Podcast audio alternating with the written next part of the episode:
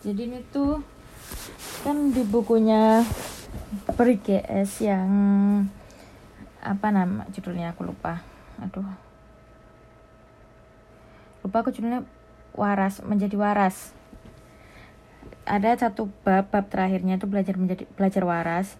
Bab sat, bab di jadi kayak dia tuh kayak per part gitu kan bahasnya tuh. Nah di satu part itu namanya krisis krisis budi pekerti.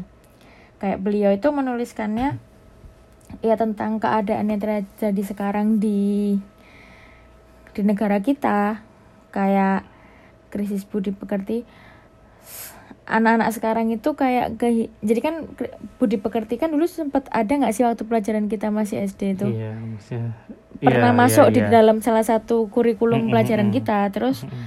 itu eh, kayak di PPKN atau apa Iya iya di gitu. PPKN aku inget pokoknya kayak ada pelajaran yang dulu itu ada kayak gambar masjid terus kalau misalkan ada teman yang lagi beribadah kita tuh harus kayak gimana kayak gitu-gitu loh. Mm-mm. yang sebenarnya tuh mungkin remeh kalau untuk orang-orang yang orang-orang tua ya mungkin untuk orang atau mungkin untuk seumuran kita itu itu tuh hal remeh. Tapi menurutku dulu waktu aku SD pelajaran-pelajaran itu ngena banget gitu loh. Mm. kayak waktu aku di rumah misalkan aku mau nakal entah kenapa pelajaran itu yang ku ingat. Maksudnya kayak nilai-nilai yang gampang yang istilahnya itu sehari-hari dan dan itu ngebentuk kita gitu loh ngebentuk Mm-mm. kita sampai nanti-nanti kayak gitu karena sedangkan pelajaran itu sekarang itu dihapuskan.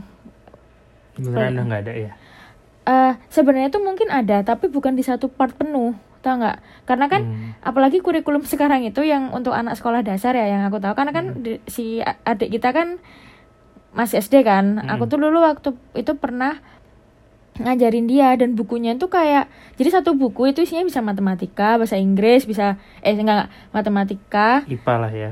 Eh ada campuran IPS-nya sosial pokoknya kayak nyampur-nyampur Oh. aku nggak terlalu paham dan menurutku itu tidak memudahkan menurutku ya menurutku Hmm. tidak memudahkan karena apa? Karena sistem di negara kita itu tidak semua orang tua itu mampu untuk mengajari anak-anaknya. Salah satunya orang tuaku.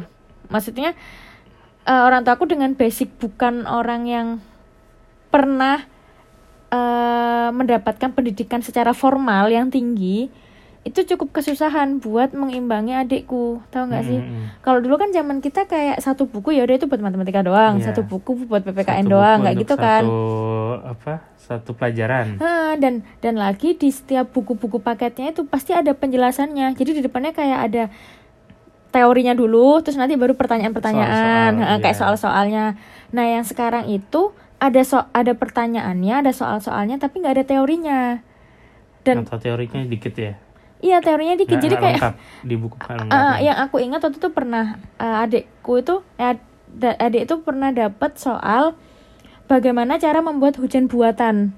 Sedangkan di buku itu tidak dijelaskan. Hmm. Nah, orang tuaku yang hanya sekolah SD saja tidak selesai, ya gimana mau menjelaskan ke anak sekarang, Hmm. nggak sih? Sedangkan di rumah eh, mungkin yang punya kakak, punya kakak yang mau mengajari atau bisa memahami itu Mm-mm. akan sangat ya misalnya akan sangat membantu Bantu. cuman kayak untuk orang tua kita kan ya mau nggak mau akhirnya ya adikku nelpon kita ke sini nelpon jarak jauh kayak gitu kan dan ya pada akhirnya semuanya tuh harus cari di Google Mm-mm. tahu nggak sih?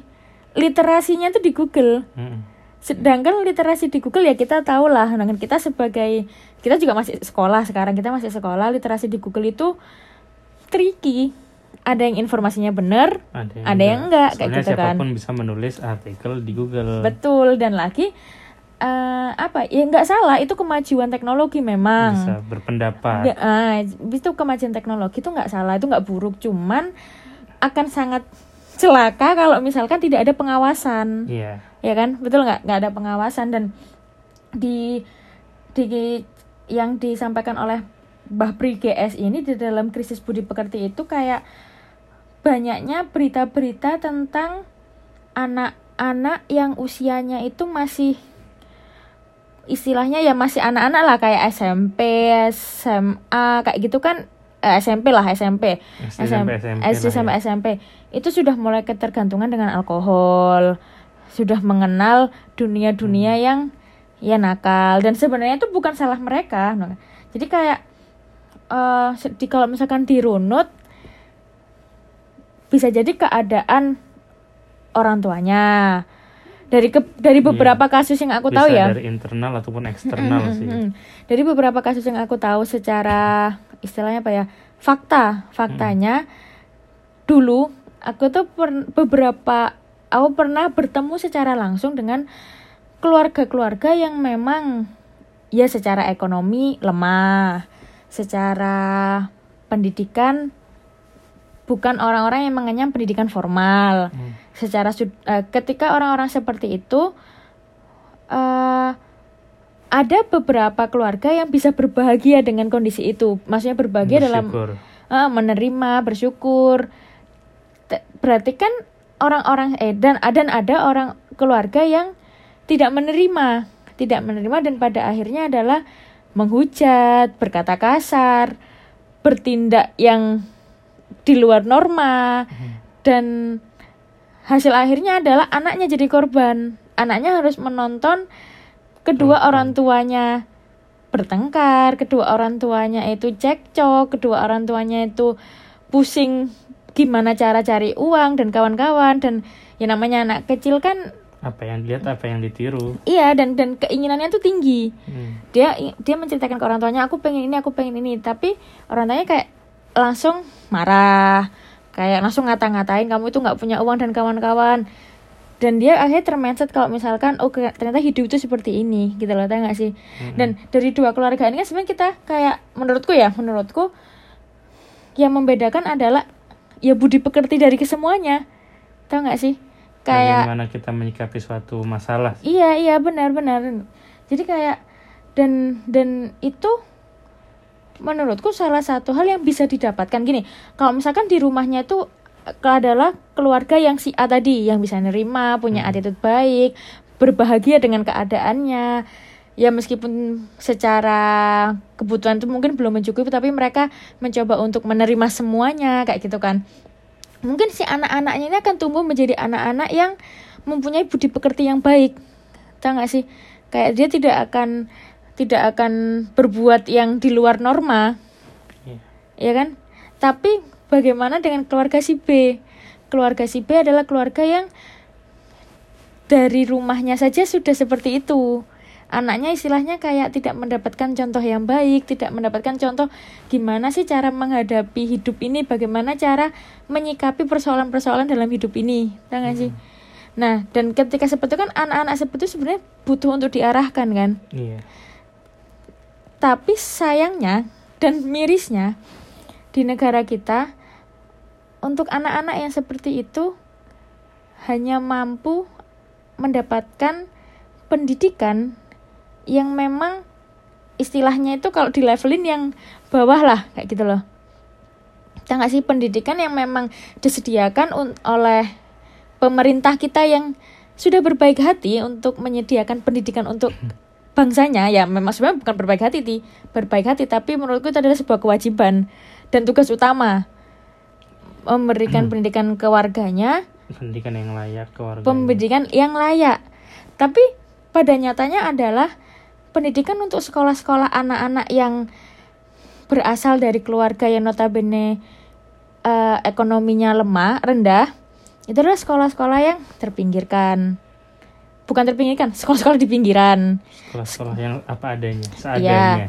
heeh, sekolah-sekolah yang mungkin ya kita tahu sekarang beberapa eh, pengabdi atau beberapa guru speak up mengenai gajinya, Iya. mengenai fasilitas yang didapatkan kayak gitu kan. Dan menurutku kurang fair menurutku. Karena guru itu adalah salah satu tugas yang apa ya? cukup berat. Karena guru itu harus menghadapi anak-anak dari ya tadi keluarga yang tidak men- anaknya tidak mendapatkan pandangan ap, pandangan baik terhadap hidup dan cara menyikapi masalah hidup, ya nggak sih?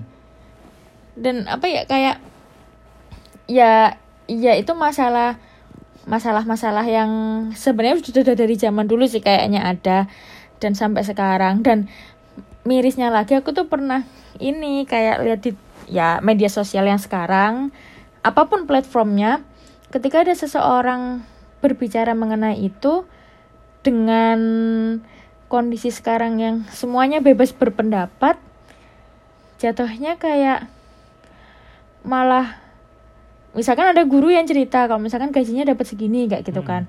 Malah dihujat malah dibilang ya kalau nggak ikhlas nggak usah ngajar dan kawan-kawan. Pernah nggak sih orang-orang yang kayak gitu tuh? Tetap tetap ada yang mendukung tetapi nggak sedikit juga yang menghujat? Iya nggak masuk gini "Oh, kenapa sih orang-orang yang menghujat tuh pernah nggak sih mereka tuh berpikir ada di posisi itu?